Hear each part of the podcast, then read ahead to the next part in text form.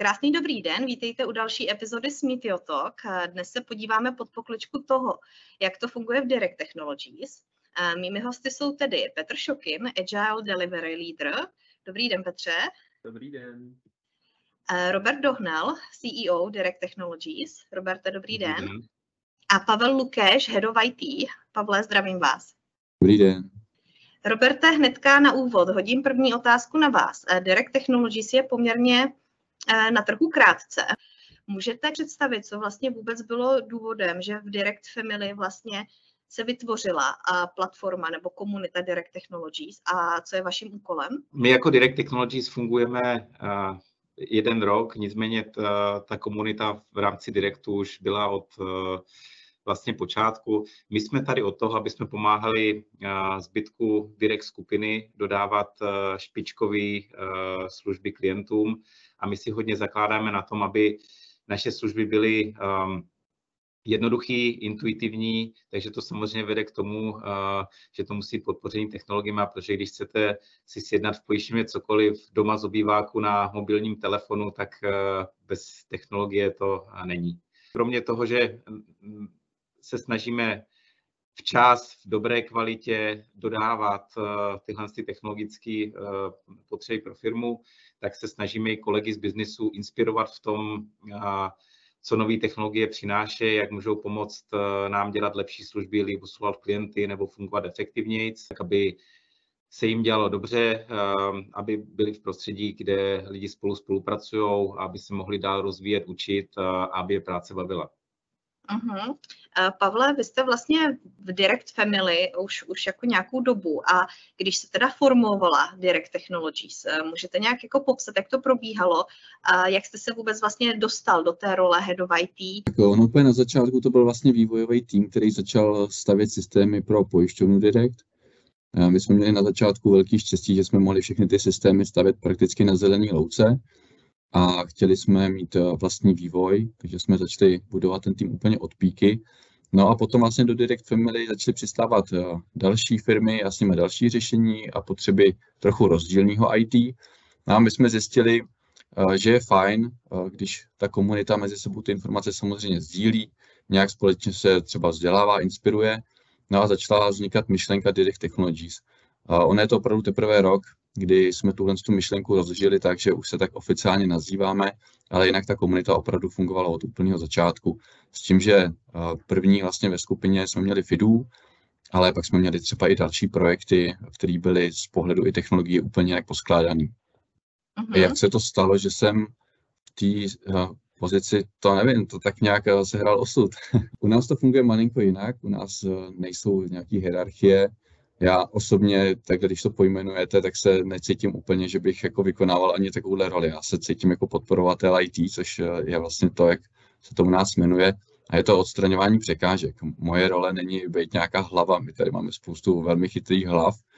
A já se jenom snažím, aby se všem těm lidem co nejsnáz pracovalo, aby byly efektivní, aby ty věci, které před nimi stojí, tak se na ně dokázali vzdělat, aby se dokázali ty technologie správně vybrat a, a jakýkoliv překážky na cestě jim odstraňujeme, dokonce ze dvou směrů. My jsme se nakonec rozhodli udělat Direct Technology s maticovou strukturu, kdy má každý vývojář ty podporovatele dokonce dva. O tom pak asi můžeme popovídat víc detailu. Uh, na tu roli jsem se nijak nehlásil.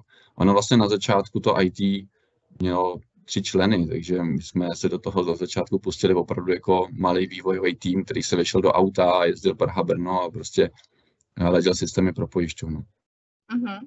Petře, já se k vám za chvilinku dostanu, jenom ještě, Roberte, kolik, ať si představíme velikostně, kolik vás teďka je uh, v direktu? Řádově je nás stovka. Uh, no, z toho uh, dvě třetiny jsou uh, lidi, kteří se uh, starají o uh, vývoj a, a to jsou všechny, uh, všechny možné kompetence, včetně uh, product ownerů, uh, Scrum Masterů, eh, backend, frontend, eh, mobilní vývoj, databázisti, testeři eh, a ta zbývající třetina je kombinace lidí, kteří se specializují na data, ať už na datovou infrastrukturu nebo potom na analýzy a insight z dat a něco, čemu říkáme IT provoz, což je podpora end userů, servery, security tak to je ten zbytek.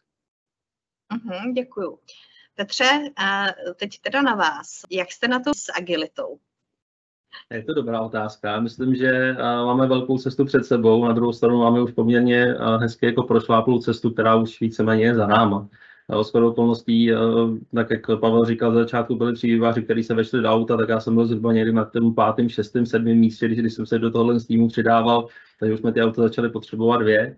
A ten vývojový tým obecně začal růst potom poměrně rychle a v ten moment vlastně přišlo nějaké moje přemýšlení o tom, že by to šlo dělat i trošku jinak, než jsme to dělávali dřív. V momentě, kdy máme v týmu jednotky vývojářů, proti tomu, když jich máme teď už eh, solidní desítky, tak už je trošku potřeba se na to začít dělat i trošku koncepčnějíc. A eh, v ten moment přišla i nějaká moje, můj rozvoj vlastně do agility jako takový, protože mě to začalo bavit, začalo mi to dávat smysl i z pohledu direktu a hrozně baví, protože nejenom se snažíme inovovat eh, ten, tím technickým směrem do Directu, ale snažíme se i vůči biznisu tvořit nějaké partnerství a spolupracujeme spolu i na nějakém rozvoji, co se softwarových skillů týče. Mám v hlavě vždycky takový moment eh, z workshopu, který jsme dělali pro nějaký jako stakeholder, který jsme chtěli toho vývoje víc zahrnout, tak po dvou dnech mi jeden kolega, který v Agilitě předtím vůbec nic řekl, to, to je strašně přirozený a pro Direct je to úplně uh, pasuje to k sobě. Tak, tak jak eh, Robert s ostatníma partnerama si myslím, že se snažili vlastně budovat nebo budují kulturu Directu jako takovou, tak má strašně velký průnik do toho, jak, eh, jak funguje Agile. Takže dneska, dneska jsme ve fázi, kdy Agilita už eh, tím jsme ji trošku se snažili vlastně transformovat od spodu, znamená od, to, od toho našeho vývoje, tak dneska už velmi úzce spolupracujeme s, s těma biznisovými parťákama, aby tady neexistovalo, jako my něco vymyslíme a oni to vyvinou. Snažíme se to opravdu dělat, dělat společně a ruku v ruce do toho jde nějaká osvěta, eh, což je nějaká další priorita technologií s kolem dat a kolem vlastně datové analýzy a vyhodnocení těch dopadů, co děláme, což je pro Agile taky hodně důležitý, protože se snažíme donést nějaký inkrement v rámci těch 14 denních sprintů. Ne všude se nám to zatím daří, ale je, to cesta, kterou chceme jít, protože nám dává smysl. Jak máte ty týmy postavený, aby vlastně fungovaly? V podstatě Direct Technologies eh, se skládá z více týmů, některý jsou víc dedikovaný pro konkrétní firmy a starají se o rozvoj jejich systémů. A tyhle týmy se společně baví o tom, jak ty systémy staví, jak nad tím přemýšlí. Pak máme ale i týmy, které jsou opravdu cross, je to třeba IT podpora nebo i bezpečnost, která se vždycky zabývá úplně všemi řešeními, které ve skupině máme. A ta spolupráce s biznesem potom hodně pramení i z povahy té firmy. Ona každá z těch firm ve skupině je malinko jiná, nebo ani nemůžu říct malinko, oni jsou vlastně z pohledu toho, co dodávají hodně jiný. V pojišťovně, když se na to podíváme, tak jsou to hodně virtuální produkty, máme už poměrně hodně klientů, ty systémy jsou pod velkou zátěží, takže tam ten tým má za úlohu udělat opravdu hodně stabilní, vysoce dostupný systém. Oproti tomu třeba FIDu je v trošku v jiné situaci, protože oni pracují s penězi, s transakcemi, s kartami a tam je velice důležitá bezpečnost, jistota těch dát. A zase se nad tím eh, řešením přemýšlím malinko jinak. Direct Auto je v tomhle tom úplně jiný, protože to neprodává virtuální produkty. Jejich produkty jsou obrovský, velký, těžký, eh, složitě se převáží, eh, celá logistika kolem Direct Auta, servisů, náhradních dílů je ještě úplně jiný oříšek. A pak máme ve skupině ještě Birne, což je zase trošku jiný pohled na operativní leasing a je to taky práce i s fyzickými předměty, takže zase úplně jiná úloha. Ty týmy proto nejsou ničím svázaný, každý z nich je autonomní a technicky si řeší přesně to, co ten jeho daný biznis potřebuje. Ale na druhou stranu je tam řada průniků, takže my se snažíme se vzájemně bavit o tom, co se kdo naučil, jaký třeba překážky překonal, jakým způsobem aby jsme zbytečně potom v těch ostatních firmách nevymýšleli kolo. Roberte, když bych to zjednodušila, působí Direct Technologies jako takový interní software house pro celou Direct Family? Já si myslím, že um, to je víc než software house, nebo minimálně je to naše, naše aspirace. Já vždycky říkám, já chci být uh, tak dobrý jako jak software house uh, v technických dovednostech, ale chci být několikanásobně lepší v tom, jak reagujeme s, s biznisem a jak spolu vytváříme firmu. To není jako vztah eh, zadavatel a, a dodavatel, že to je opravdu partnerství. Jo? A v čem si myslím, že je naše konkurenční výhoda, je v tom, že my umíme fungovat jako partneři. Jsme schopni s biznesem komunikovat a edukovat je v tom, co technologie dokážou, v jakém stavu jsou ty naše technologie, jestli v tuto chvíli jako dává smysl přidávat další featurey nebo potřebují ten systém zastabilizovat. V tom jako já vidím obrovskou hodnotu. Často se stává, že biznis chrlí myšlenky, myšlenky, myšlenky a dodělejte tohle, tohle, tohle a pak se ty systémy jako různě sukujou. Proto jako já mám tu aspiraci, aby to bylo víc než jako čistý software house. Mm-hmm.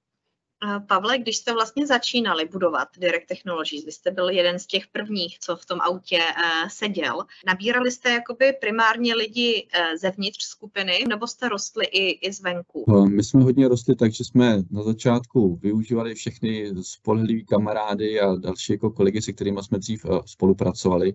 Ta, ta úplně původní parta byla opravdu hodně, hodně kamarádská.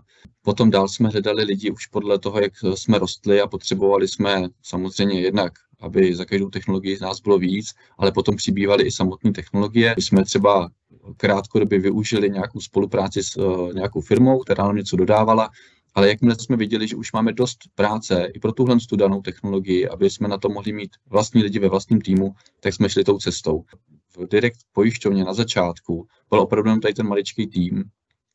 Každá potom z těch dalších firm přišla s nějakým menším týmem, na tom jsme začali stavět, ale jak ty řešení rostly, tak jsme hledali klasicky na trhu, dělali jsme pohovory, vždycky jsme oslovali bývalí kolegy nebo další spolehliví lidi, kterých jsme znali a takhle jsme vlastně dorostli do toho aktuálního stavu. Už jste teď v té velikosti, kde byste chtěli být, nebo kde myslíte, že budete za, číselně třeba za rok? Já myslím, že my už jsme několikrát v historii byli přesně v tom počtu, co jsme mysleli, že máme být, a pak nás bylo na jednu víc. Takže na tohle se opravdu těžko odpovídá. Je to prostě, jak roste biznis, přistávají i firmy ve skupině, tak samozřejmě IT nemůže být pozadu, jinak by nám to začalo tuhnout.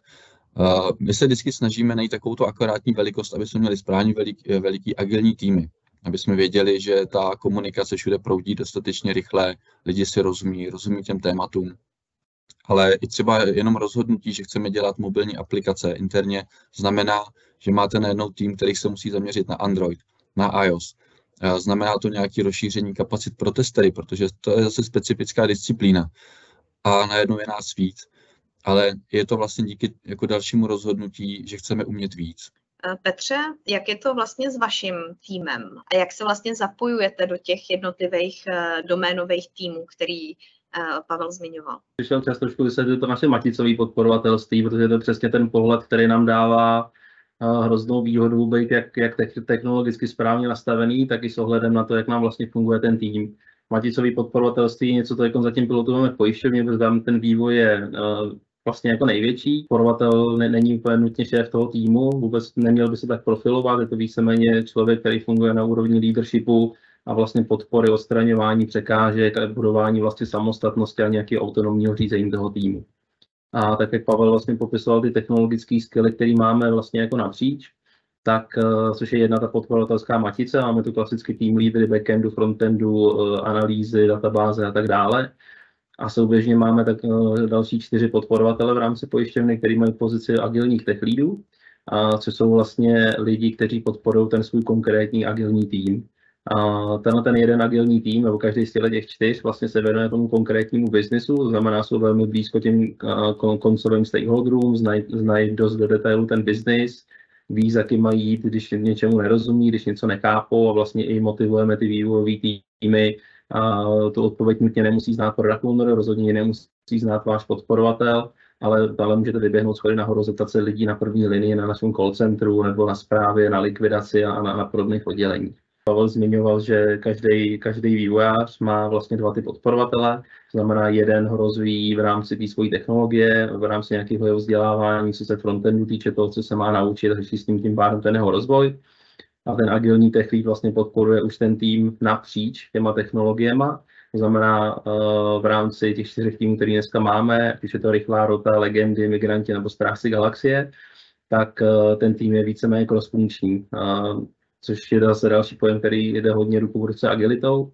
A nedíváme se na tu cross-funkcionalitu, jako že každý jeden vývojář musí umět všechno, ale naopak ten tým je soběstačný v rámci toho, co má, co má rozvíjet. A já myslím, že tohle je ten jako základní koncept, kterýmu my, my věříme. Jo. IT o dodávce projektů větších či menších. Jo. Proto vlastně my se snažíme mít úderné jednotky, to jsou ty týmy, které mají zaměření na určitou část biznesu, kterou rozvíjí a zároveň, aby ten tým byl schopný ehm, celou tu věc dodat, aby nečekal na eh, dodávky eh, od nějaké jiné kompetence, protože v tom je brutální neefektivita. Ty řešení potřebují diskuzi lidí, kteří mají širší kompetence, aby si frontend sedl na backend, aby jsme uměli toho zapracovat i mobilní eh, interface vůči klientům. Tak proto ten denodenní život je daleko víc projektový. To je jako ta největší změna, kterou my jsme si prošli za eh, poslední dva roky, ve kterou třeba já silně věřím a vidím, že to je jako krok eh, správným směrem. Mhm. Když jste mi nahrál na ty projekty. Tak my máme jeden megaprojekt a to je eh, vlastně celý provozní systém pojišťovny. My, když jsme koupili Triglav, tak jsme zdědili provozní systém a my vedle toho stavíme nový systém, kompletně náš. Princip toho systému je, aby maximálně podporoval samoobsluhu v, jednot, v jednoduchých činnostech, kdy vlastně ten klient eh, nepotřebuje, aby mu to někdo zpracovával. Je to brutálně jednoduchý. Udělám si to z mobilu, na webu, doma. A pak jsou situace, kdy ten klient potřebuje pomoc a v ten moment má nastoupit náš operátor a ten systém má vlastně maximálně podporovat eh, operátora tak, aby se mohl soustředit na klienta, aby mohl empaticky s ním mluvit a aby neřešil tak, jak to tady zadám do systému a co ještě potřebuji všechno možný vyplnit. Takže to je náš jako mega velký projekt. Pavle, možná kdybyste ten vlastně projekt, který vám zabral většinu, dejme tomu, posledních měsíců, kdybyste schrnul nějaký jakoby významný milestone, který, kterých jste dosáhli a co je ještě před váma, co vás čeká? Tak ono z pohledu toho nového našeho systému, toho New Code, jak mu říkáme, tak letošní rok je hodně významný, protože to je systém, který přesto, že to je provozní systém, tak jsme s ním šli do produkce jak uživatelům hned od prvních iterací. Takže oni ho znají, používají. Na začátku to byl v podstatě takový jednoduchý systém, kde jsme nabízeli jenom různé pohledy na data, který třeba ten úplně původní provozní systém neuměl. A my se teď už těšíme, že se to stane ten primární provozní systém. A tenhle rok se dějou vlastně úplně největší milníky, který potvrzují, že už jsme hodně blízko, že jsme na správné cestě. My jsme začali do tohohle z toho systému už sjednávat autový pojištění z mobilní aplikace a z webu. A to si myslím, že je obrovský pokrok, protože jakmile tu smlouvu už v tom systému máte, už tam má svůj život, už je potřeba ji tam spravovat, udržovat. A to je vlastně důkaz toho, že už to portfolio nám začíná růst v něm a že uživatelé už v něm doopravdy budou pracovat, co se týká té tý smlouvy, třeba jeho životního cyklu kompletně. Jinak eh, my jsme dělali letos třeba i jeden menší projekt, na kterým bych možná ukázal trochu tu agilitu, jak nad tím přemýšlíme. My jsme viděli, že naši mobilní technici, který jezdí v autech a navštěvují klienty, třeba aby jim nafotili nabourané vozidlo a zdokumentovali ho, tak na to používali buď to foťáky nebo telefony, nafotili to, potom přijeli domů a vlastně buď to z kanceláře nebo z domova ty fotky nahrávali. A teďko měli velikou skupinu, stovky nafocených různých obrázků a oni museli ke každý té škodě přiřadit ty správný. Nebyla to moc zábavná práce, samozřejmě mohlo dojít i k chybě a my jsme přemýšleli, jakým způsobem tomu pomoct.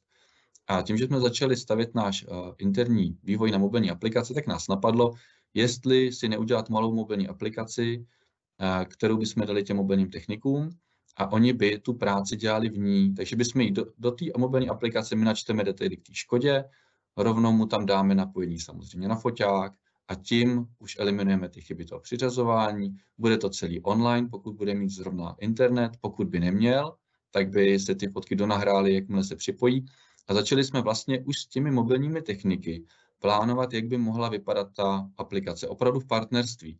Nebyla to práce analýzy, vývoje, byla to opravdu spolupráce. A aby jsme pochopili tu jejich práci úplně dokonale, tak jsme sedli k ním do aut a jezdili jsme s nima. A viděli jsme, jak těžko se ovládá ta mobilní aplikace v mrazu. Jak špatně se strká mobil mezi blatník a pneumatiku. Že spoustu situací, kdy ta ergonomie musí jít naproti tomu, jak to ten technik bude používat. To jsou detaily, které vám nikdo na začátku úplně nepopíše, protože si třeba nespomene ani na to, jak je to všechno složitý a specifický. A tenhle tým tu aplikaci vlastně neustále agilně vyvíjí dál. Je kolem toho spoustu radosti, byl to malý projekt, proto se o něm takhle jednoduše mluví. Ty ostatní se většinou dodávají delší dobu ve více iteracích. Tenhle ten už od začátku přinesl aplikaci, která fotila, posílala a dneska už to umí spoustu dalších věcí, které technikům pomáhají a oni pořád chodí s dalšími nápady. Mm-hmm. Petře, jak do toho vstupujete vy ve své roli nebo váš tým? Eh, tady do těch projektů. Vlastně vše, veškeré tyhle ty projekty dneska právě přesně sedí v těch, v těch čtyřech týmech, tak jak se na ně díváme přesně z pohledu toho biznisu.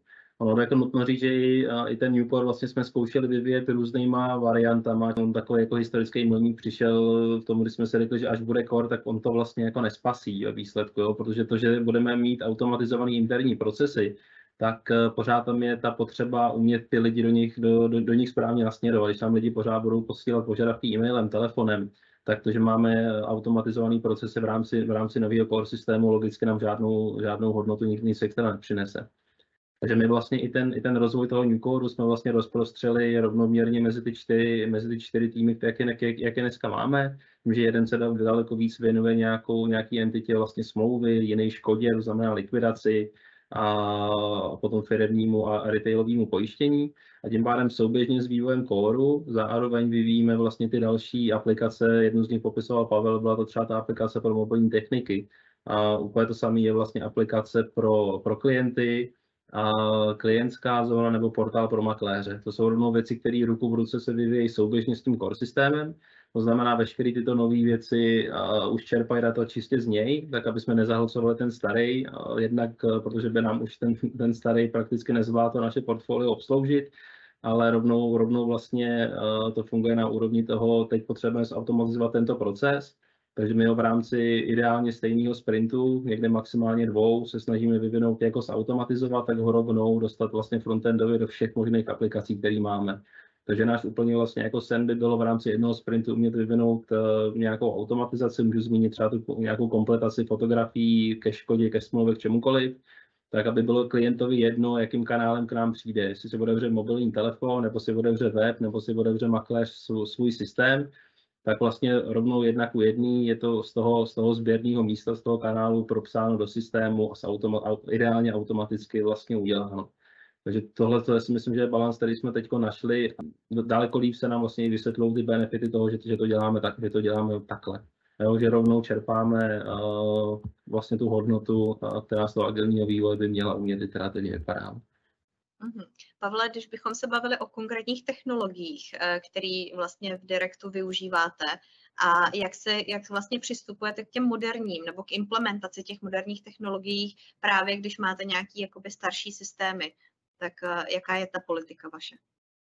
No, to, to je moc hezká otázka. My se na to díváme tak, že neměl by uh, nutně jako nastat nějaký okamžik, kdy si řekneme, tak, teď se podíváme, co všechno tady máme, co všechno nového vzniklo a pojďme zastavit komplet vývoj nových vychytávek a budeme tady jenom jako převádět systémy na nový.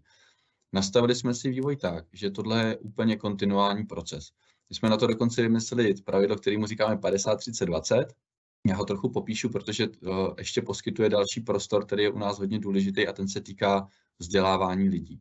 Těch 50% se snažíme, aby každý vývojář v rámci sprintu měl na sprint goal. To znamená, to je opravdu ta práce pro biznis, je to podle nějakého seřazeného backlogu a ten sprint má 14 dní, 10 pracovních, takže on má vlastně 5 pracovních dní v rámci toho rozmezí času na sprint goal. Další tři dny má potom na refactoring, na upgradey, na splácení technického dluhu, pokud vznikne. A rovnou v tomhle tom čase on už může posouvat věci, které jsou drobnějšího charakteru, aby jsme nečekali právě na ten okamžik, kdy si řekneme tak a teď ten systém je opravdu celý starý, jdem to komplet přepsat. A k tomu, aby tohle dobře fungovalo, tak je podstatně těch 20%. Eh, my hodně dbáme na vzdělávání. Celý vývoj má předschválený budget na celý rok, navštěvujeme konference, navštěvujeme různé kurzy, necháváme si eh, věci dovysvětlovat.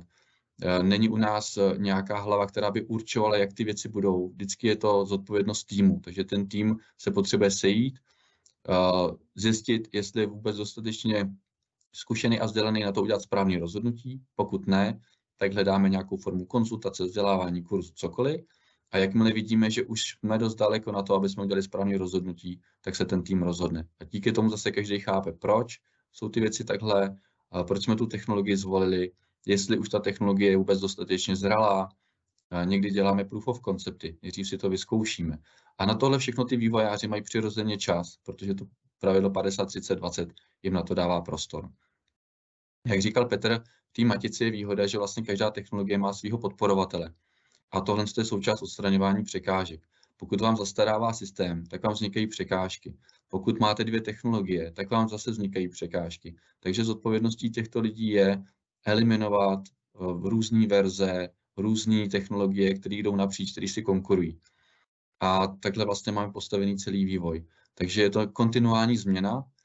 Nezažili jsme za poslední roky, že bychom museli zastavit vývoj, aby jsme udělali nějaký velikánský přepis něčeho významného. Všechno se to děje neustále a i biznis s tím počítá, že dostává jenom 50%, ale zase díky tomu se vůbec nemusí bát toho, že by přišly tyhle ty záseky.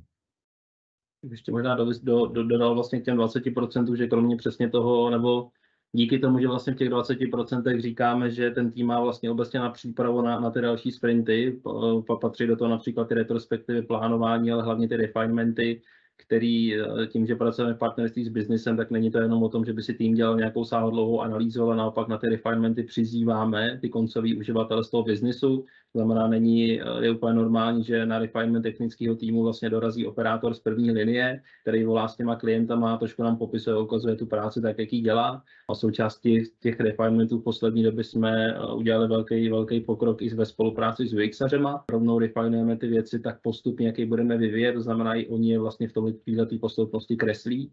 A je to teď poměrně jako hodně čerstvá jako novinka, kterou jsme takhle zkusili společně udělat a obě dvě ty strany, ať UXaři nebo lidi kolem UI, tak ty vývojáři ví rovnou v té firmě a podobně mají rozkreslenou to, tu konkrétní věc, kterou vyvíjet a my tím pádem dlouho nečekáme, až bude hotový celý, celý, ten, celý ten monsterozní uh, nakreslený obrázek Roberte, jak probíhá sdílení um, tady těch jakoby informací napříč vlastně celým Direct Technologies? Máte nastavený nějaký procesy interní komunikace, aby ty jednotlivý týmy, který třeba se vzdělávají v nějaké oblasti nebo na něčem zajímavém pracují, něco si, na něco si přišli, vyzkoušeli, aby vlastně ta znalost se držela napříč celou firmou? Já pak poprosím kluky, aby popsali, jak to funguje mezi vývojářema, protože mají uh, sedánky, kterým dávají ty IT, jména, který si nepamatuju. Já možná začnu, protože my máme dvě zkusky, jednu rád popíšu já, myslím si, že jednu rád popíše Petr. Ta jedna se jmenuje broušení seker. Na broušení seker chodí zástupci uh, těch daných technologií. A je to hodně důležitá zkuska, protože oni ladí to, jak ty technologie pracují mezi sebou. A dneska vlastně jsou to všechno týmy, ale i co se týká technologií, tak to na sebe musí nějakým způsobem lícovat. Frontend volá backend, backend volá databázy, do toho jsou tam analytici, testeři. Všichni mezi sebou neustále spolupracují a i ten rozvoj technologií jim dává nějaké nové možnosti a oni to tam potřebují vždycky radit vzájemně, aby těch překážek vznikalo co nejméně. Tam se ale i domlouvá třeba nějaký posun nebo vzdělávání v dané technologii. My máme pravidlo, že když je nějaká konference, klidně i v zahraničí, tak se dva kluci, vývojáři, holky, prostě komu se chce zbalí a letí nebo jedou a potom vlastně proběhne interní předávání. Bavíme se vždycky napříč celou family, kteří ty šťastlivci teda můžou tu konferenci případně naštívit, ale potom si interně uděláme další předávání, aby jsme si opravdu všechny ty informace nazdíleli. Takže to je, co se týká vzdělávání. A je to vlastně posun v těch technologiích, tak aby o nich všechny ty týmy věděli. Oni pak mají svý sedánky, někdo má dýchánek a tam si zase ty lidi za tu technologii projdou všechny ty informace z těch sekerek. Případně na těch sekerkách může vzniknout nějaká otázka, tak ta se tam okamžitě nezodpovídá, ta se vezme do toho týmu, kam spadá, ten tým na ní připraví odpověď a pak ten zástupce to zase vezme na sekerky a tam si sdílíme tu odpověď a říkáme si, co s tím budeme dělat dál. A ty sekerky jsou hlavně od toho, aby jsme všichni všechno věděli a mohli si tam sdílet potom názory nebo nějaký další plán do budoucna. a na to pak navazuje druhá zkuska a to už předává na Petra. A po broušení sekerek vlastně nastává leštění kladiv, a což je přesně ta druhá strana té mince, kde se koukáme na to, jakým stylem uh, pracujeme na, na jakém projektu, jak, jak, uh, jak uh, vlastně s těma technologiemi, to znamená, jakou solution jsme kde, kde vlastně využili, aby jsme uměli ty věci mezi sebou přepoužívat, protože ono kompletace a dodání dokumentů ke škodě a ke, ke smlouvě může být velmi podobný proces a to samé sjednání firmního nebo retailového pojištění, že v momentě, kdy už jeden tým dlouhodobě na něčem jako pracoval, tak je to i sdílení vlastně toho know-how. A druhá, druhá věc, neladíme tam jenom ty technologie, ale bavíme se tam i o tom, jak kdo pracuje s tím týmem. Jestli některé problémy jednoho týmu vlastně ne, neprobublají až do toho druhého, Historicky to teda byla zkouška, na který byli uh, vlastně i Scrum Mastery, i tyhle ty agilní tech leady, to jsme za poslední dobu uh, rozřízli, ale štění kladiv teda už je teď primárně hlavně o, o té technologické části. A kromě sedánků a dýchánků ještě máme Scrum Masterský trio. A zatím to máme nastavený, takže jeden Scrum Master, respektive jedna ze Scrum Masterek má na starost dva týmy kde vlastně dneska řešíme primárně tu softovou, softovou část těch týmů a tam hledáme nějaký ty překryvy, děláme tam nějakou, nějaký pohled na overall retrospektivy, aby, aby jsme přesně uměli vlastně jako najít nějaký root cause některých problémů, který ty týmy mají, protože mnohdy můžou mít přesah vlastně až, až za hranice jako toho, toho jednoho týmu jako takového. Pracujete hodně v Directu i třeba s juniornějšíma kandidátama? Já si myslím, že to prostředí je úplně ideální pro lidi, kteří začínají v IT, jsou, jsou na nějaký juniorní úrovni, protože už jenom když si představíte, že nastoupíte do firmy a máte dva podporovatele. Ten jeden, ten vás vlastně provádí tím týmem, tou prácí v tom týmu, tím důvodem vůbec existence toho týmu, pro jaký biznis dodává, jaký jsou tam specifika. A ten druhý vám plánuje rozvoj dané technologii. On vám vlastně ukazuje, jakýma krokama v rámci toho daného projektu jste schopni se posouvat do už nějaký úrovně mediora a samozřejmě potom dál seniora, ale klidně je i otevřený tomu se dívat, jaký další technologie se u nás používají a jestli třeba některá z nich pro vás není lepší cestou do budoucna. Takže on se opravdu stará o ten váš osobní rozvoj, o ten dlouhodobý. Takže jednoho podporovatele máte na takový ty sprintový, třeba i kratší rozmýšlení, plánování, tu spolupráci s lidmi, a druhýho na to, aby s váma plánoval eh, ten dlouhodobý rozvoj. Víte, že ta zátěž na vás je 50% na sprint goal, ale vy máte čas automaticky od začátku se učit, ale taky si ten kód za sebou začistit. A pokud eh, něco uděláte rychle, zkusíte to a třeba na pull requestu vám k tomu dají eh, vývojáři takovou tu kritiku jako zdravou, jak by se dal ten kód zlepšit, tak vy ho můžete klidně použít, možná i nasadit, on může být jako věci napsaný správně, ale dostanete podměty, jak to udělat ještě hezčí. A vy máte rovnou čas vzít ten úkol a dotáhnout ho, udělat ho líp a poslat to třeba na další code review a už se potěšit tím, že vám to projde bez jakýchkoliv připomínek. A myslím si, že tohle zázemí je pro nováčky úplně ideální.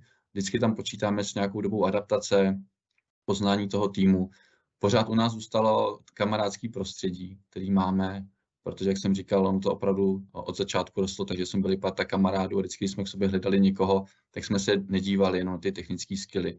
My hodně dáme na tu lidskou stránku, chtěli jsme, aby ten člověk úplně výborně do toho týmu zapadl, protože není všechno jenom o práci, samozřejmě máme různý team buildingy, a i různé jako volnočasové aktivity, které rádi sdílíme že se snažíme v těch týmech eh, budovat to bezpečné prostředí. To znamená, eh, nemáme mindset, eh, chyby neděláme, hledáme vyníky, naopak hledáme ty místa, jak, jak tu chybu potom už příště neopakovat a jasně, podíváme se na to, proč se stala, ale hledáme z ní rovnou akční kroky, jaký příště, jaký příště neopakovat. A není tam jeden člověk, který musí být zodpovědný za to, že něco tak až striktně dodá, ale uh, ten tým celý je zodpovědný za tu dodávku. Znamená, pokud něčemu nerozumím, mám, mám bezpečný prostředí, nebo měl bych mít nastavený bezpečný prostředí v rámci toho týmu, abych si řekl o pomoc, aby mi někdo něco dovysvětlil, aby, aby mi někdo dal, dal pomocnou ruku. Uh-huh.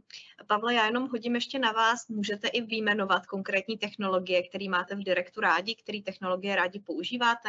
Jasně, jasně, moc rád. No, my máme backend eh, primárně v Javě, databáze, tam máme nejoblíbenější Postgre, jinak máme i nějaký nerelační databáze, samozřejmě používáme třeba Elastic nebo Mongo. A frontend, máme dneska dva frontendové týmy a dvě frontendové technologie. Je to kvůli tomu, že ten core systém jako takový je aplikace, která je hodně enterprise, hodně se tam sdílí komponenty a tam jsme zvolili jako technologii Angular. Ale na webové prezentace, mikrosajty, na takovou tu veřejnou část, eh, kde vystavujeme webové stránky, tak tam používáme React. Jinak stavíme naše řešení hodně nad eh, open sourcem, snažíme se používat klasický stack, takže máme opravdu to, co je dneska, bych řekl, celkem standard, ELK na logování, Nginx, HA proxy na takové ty infrastrukturní věci. Takže myslím si, že u nás každý, kdo přijde z nějaké firmy, kde už vývoj dělal, tak vlastně uvidí, že jedeme takovým docela standardním stylem. Snažíme se nevymýšlet nějaký zbytečný proprietární řešení, který by potom ten člověk se tady musel složitě učit a nikdy neby ho neuplatnil. A co nějací kostlivci? Máte nějaký kostlivce technologický ve skříni, Petře? Víte o nějakých? Já myslím, že největší kostlivec ve skříni je pořád náš starý core systém, protože to je kostlivec, který nám zabírá dneska pořád 50-60% eh, diskové kapacity i v rámci těch, těch jednotlivých mikroslužeb. Eh, pokud chceme být eh, i digitální pojišťovna, tak to nemůžeme stavit na, na takovémhle kostlivci, který stěží ustojí ten nápor. Myslím, že tenhle kostel je tak velký, že asi jako převáží vše, všechny ostatní, které tam možná ještě máme. Jo. Roberte, co vás motivuje na té práci v Direktu? Co byste vypíchnul jako takový, na co jste nejvíc pišnej, že se vám, vám třeba povedlo? Nás bylo na prstech jedné ruky na začátku v, v kanceláři s jedním stolem za, za celý Direkt a dneska je nás celkově 800 ve všech ve všech částech Direktu a, a myslím si, že se podařilo postavit uh, tým, uh, ve kterém vidím šikovní lidi, eh, lidi, kteří jsou naladění na filozofii direktu, eh, co chceme dodávat vůči klientům a, a lidi, eh, což je důležité třeba pro mě osobně, kteří chtějí spolupracovat, chtějí se sami rozvíjet a, a s takovými je radost spolupracovat. Tak na to já jsem asi nejvíc, nejvíc hrdý. Mhm, děkuju. Petře, vy jste zmínil nějaký názvy těch eh, vašich eh, týmů, působíte taková jako veselá parta. Jak byste vystihnul um, jakoby ten mindset těch lidí, komu by u vás bylo dobře? Fungujeme hodně v rámci toho týmového pojetí. Jsme tady banda kamarádů, některé ty týmy mají opravdu ty staje tak, tak, eh, tak silně neformální, že uh, každý vlastně jako výjezd, tím, že jsme vlastně Praha Brno roztříštěný vývoj, tak uh, každý ten výjezd zároveň ten jeden večer společně tráví na nějaký akci, na motokára, barák, v hospodě nebo na Uníkovce nebo podobně. Takže vlastně hledáme lidi, kteří nejenom, že baví ta práce, ale dovedou se i, v, i vlastně jako za, zapadnout do toho týmu. Ne, nedáváme si tady vzájemně zadání na stříbrném podnose, hledáme lidi, kteří ho chtějí společně s náma tvořit, kterým záleží uh, vlastně na té delivery, na tom, že, uh, že, že dodáme něco, co bude, co bude funkční, co bude užitečný, budou nás zajímat i ty výsledky, které zatím jsou a hlavně můžeme třeba i oslavit společně s tím biznisem. V momentě, kdy někoho zajímá vlastně vidět a prožít dopad té svojí práce i v rámci toho, toho týmu, tak eh, to si myslím, že to je ten správný kandidát, který mu se to tady bude líbit. Mm-hmm. Pavle, po devíti letech eh, v jedné firmě, co vás motivuje, eh, že ráno vstanete na ten budík do práce? Pro mě jako, no to teda neuvěřitelně rychle uteklo, musím říct, ale tady je prostě prostředí, který já jsem nikdy jinde nezažil. Je tady neuvěřitelná svoboda, přitom samozřejmě s tím spojená zodpovědnost, ale my tady vůbec nejsme takový té situaci, co jsem zažíval v těch utěšených korporátech, že něco se používat musí, něco se používat nesmí, teď něco vám nedává smysl, chtěla byste to třeba udělat nějak jinak, ale ono to prostě nejde, protože to někde někdo řekl.